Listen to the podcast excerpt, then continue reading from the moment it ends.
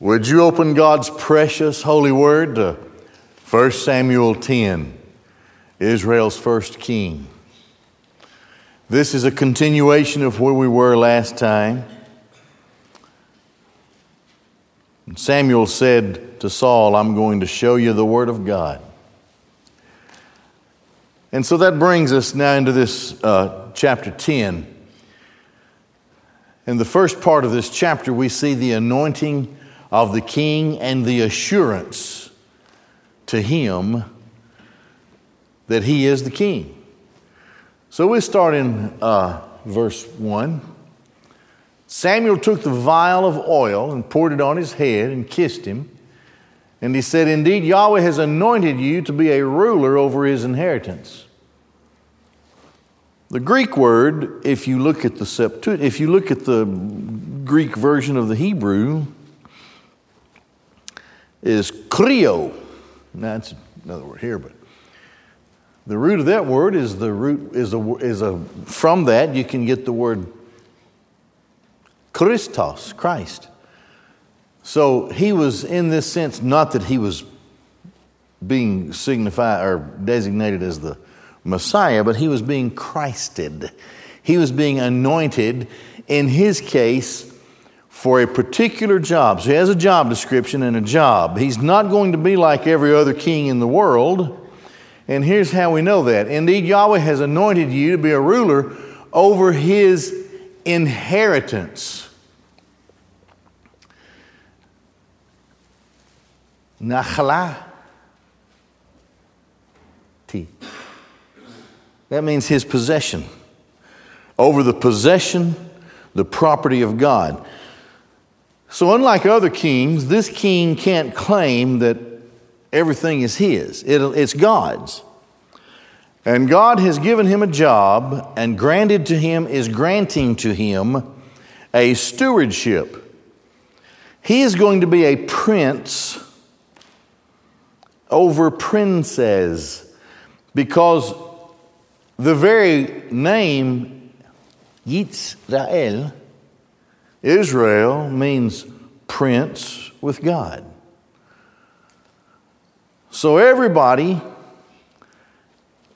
of God's people in Israel were seen by the Lord as princes, each one a prince.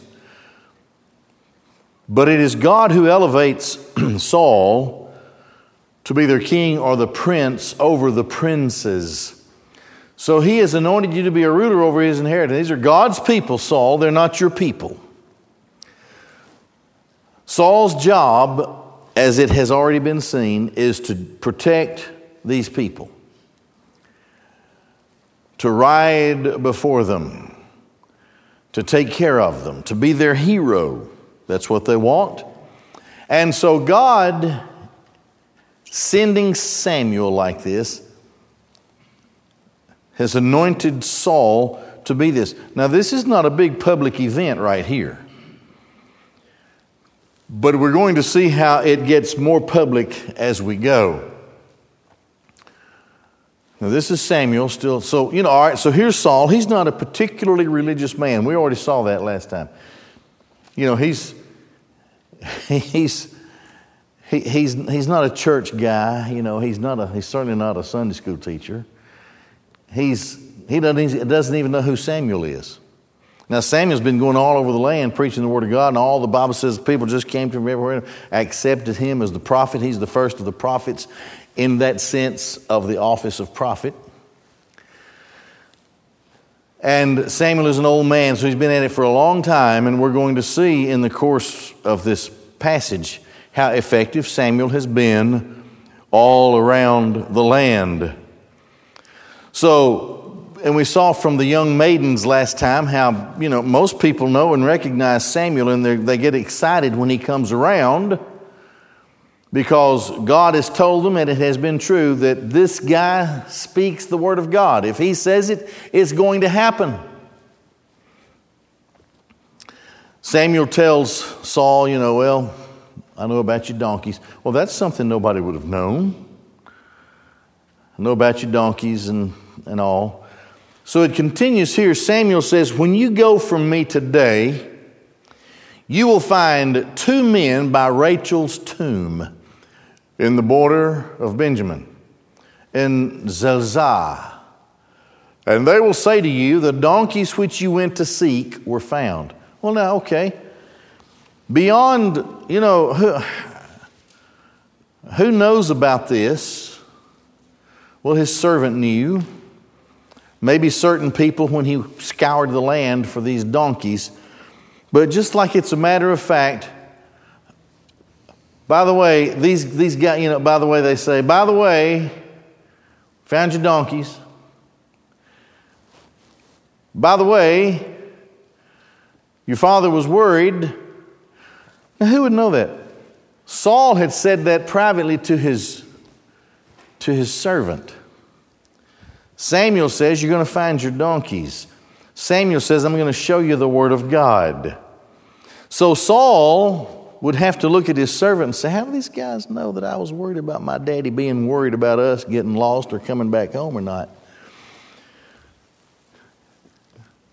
Your father has abandoned the matter of the donkeys and is worried about you, saying, What shall I do about my son? Samuel continues. See, here's the deal Samuel says, I'm going to give you three signs that this is of God. Not just one, but three. That's the first one. These guys are going to happen up on you and say, We found your donkeys and your daddy's worried. Well, how could they know all of that, that that, that had been on Saul's mind? Here's number two. You should go on forward from there, and you'll come to the plain of Tabor, and there you will meet three men. And you'll be going up to bow to God to Bethel. Now, that's the house of God. That's, you remember that? That's, that's an important thing in, in Jacob's life. And, and uh, the ladder going, people, angels going up and down, you know, and all that one, so he goes to, he said, All right, you, you're going to go and worship God at Bethel, the house of God. You're going to meet three guys, and they're going to be carrying three kids, three goats, and one carrying three loaves of bread, and one carrying an earthenware jug of wine. They're going to greet you and give you two cakes of bread, and you'll take it from them. So these guys are on their way up to this special place to worship God, and there they're going to make this special offering of, of the goats and, and, and the bread and so forth. They're going to give two loaves of bread to Saul. Highly unusual. That's, that's number two.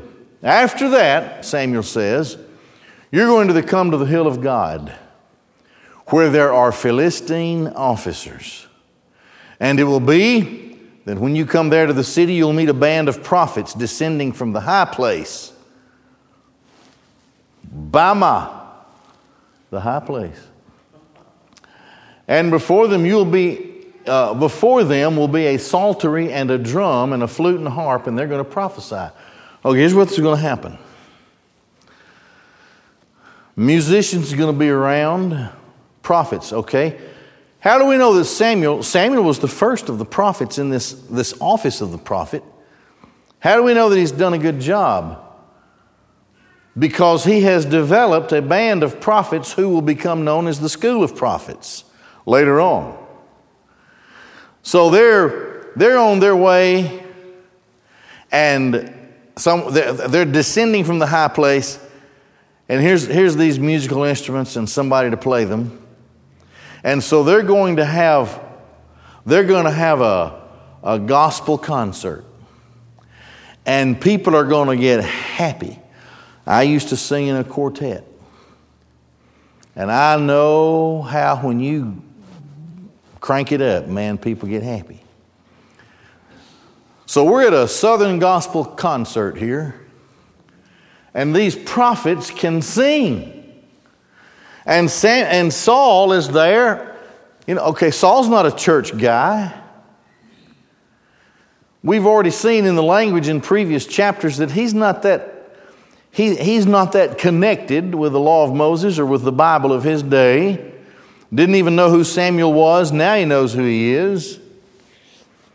And so these guys, these prophets, start singing and playing these instruments, and what happens? the Spirit of Yahweh will pass over you, and you will prophesy with them. And you will be turned into another man. Now, this is in the sense that the Spirit of God came on Samson. Samson was designated by God from the womb. If you remember, angel of the Lord came and visited his mother. He's going to be a Nazarite. Don't ever cut his hair, no wine, don't touch a dead thing. And he's going to be a, a, a, great, a great judge for the Lord. And of course, you know the story of Samson, how great and mighty he was. And the Spirit of the Lord came upon Samson and enabled Samson to do what Samson was designated by God to do. All right? Saul is designated by God at this point in time to be the first king of Israel. So he, he, he hooks up with a band of prophets. They start singing and playing instruments and having a big time, and he starts prophesying. Now, we don't know what he says here. It doesn't tell us what he said, but he was turned into another man.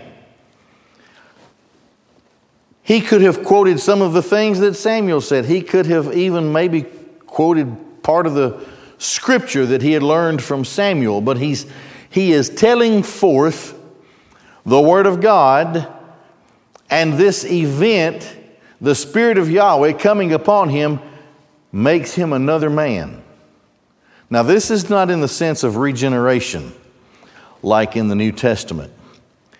This is in the sense that you, the way that you see it when Yahweh designates somebody in the Old Testament for a specific task, and the Spirit of the Lord comes on them so they can fulfill that task. So this is Saul. Saul, by the Spirit of Yahweh, after a time of worship and then expressing forth the word, the will, the purpose of God in some way, is turned into another man. And it will be that when these signs will come to you, do for yourself what your hand will find, for God is with you. Okay, Saul, here's the deal. Your job description is to protect the people of God, to defend the people of God against all of the enemies of God's people. Because God says, This is my inheritance, this is my possession, this is my property. In other words, the nation of Israel is the possession or the property of God, unique among other nations. That's not said of the other nations. That's only said of Israel. They are my heritage. They are my inheritance. They're my possession. They are my property. So you can't be a king like other kings because these are my people, and your job is to protect them. And when it comes time for you to do something, you'll know what to do. And then you do it. And God is with you. So, and we'll see how that works out, God willing, in the next uh, chapter. But Saul starts out great to be a, a warrior. He didn't, he didn't, he wasn't born that way. Day before yesterday, he wasn't that way. And you shall come down before me to Gilgal, and behold, I shall go down to you to offer up burnt offerings and to slaughter peace offerings. Seven days shall you wait until I come to you, and I shall let you know what you shall do. So Samuel, the man of God, is giving direction to Saul, the anointed king. You don't do anything until I come to you. But these three things are going to let you know that this is the Word of God. What I've told you. You're the king. You're anointed, the king of Israel. And it was when he turned his shoulder to go away from Samuel that God gave him another heart. And all these signs came about on that day. Those three things on that day. And they came there to the hill, and behold, a band of prophets. Now, they, they focus on the third of those signs, sign number three. A band of prophets came toward him, and the Spirit of God passed upon him, and he prophesied in their midst. And it was that all who had known him before saw that, behold, he was prophesying with the prophets. and the people said to one another, What in the world has happened to Saul? That's what they said. What is this that has happened to the son of Kish?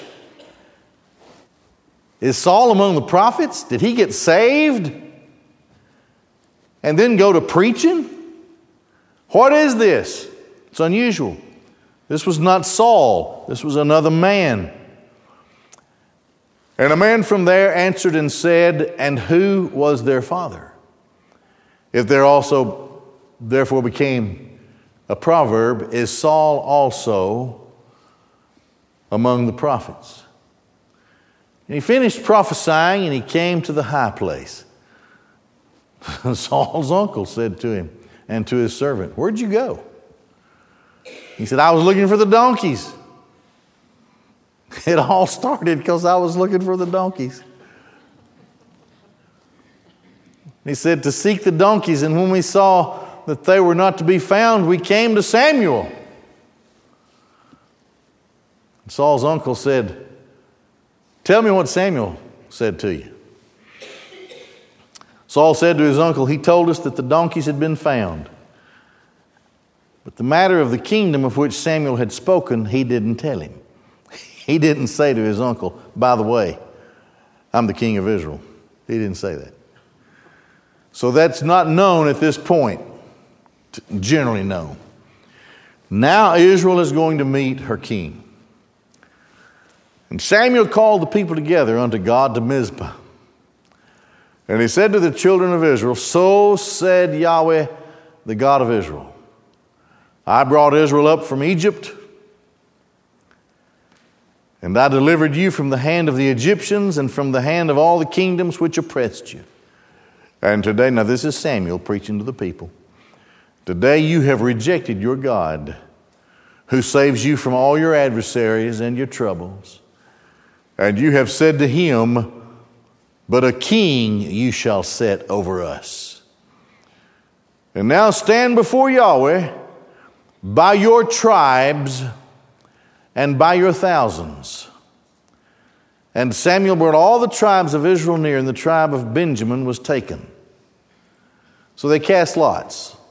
They were still doing that kind of thing to seek leaders, even in the book of Acts. You remember when the the guy Matthias was chosen to take Judas' place.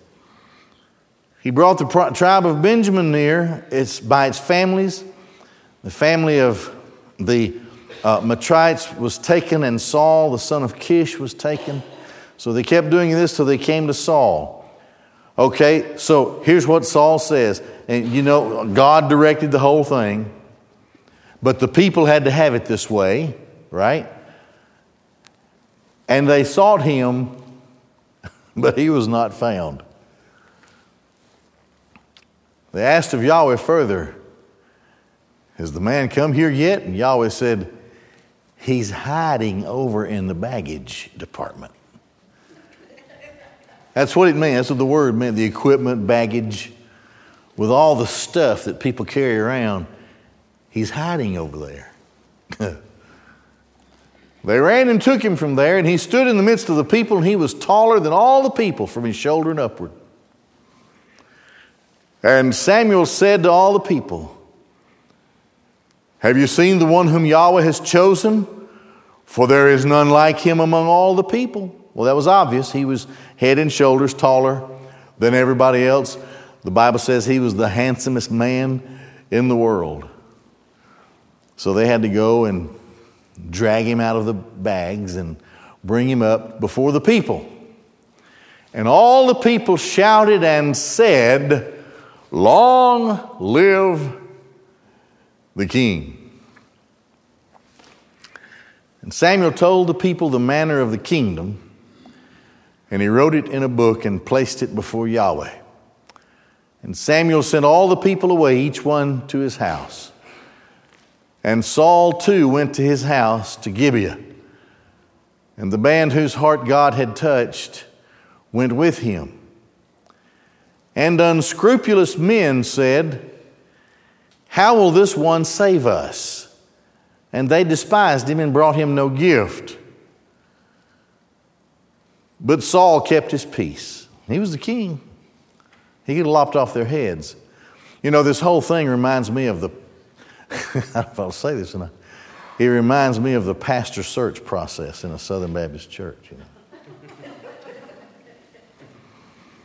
I've heard of people who threw, who threw resume, uh, committees who threw resumes up in the air, and the last one to fall was the one they were going to look at first.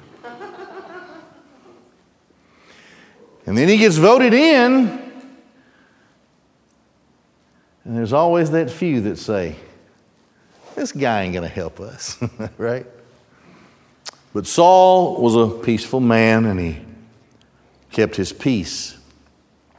He was another man. As a matter of fact, later on, the, the matter of these unscrupulous men who had criticized the selection of Saul, this matter comes up again after Saul leads Israel to war in the next chapter. And they're all ready to just to take care of business. They've got fresh blood on their swords and they're they have man the you know the the the, the, the juice is pumping. While we're killing somebody, let's just go kill those guys that criticized you. Yeah. Saul said, No. That's not my job. That's not my job description. My job description is the enemies of God's people. So he starts out very well. We'll see that, God willing, next time. But what do you get out of this? Well, here's what you get out of it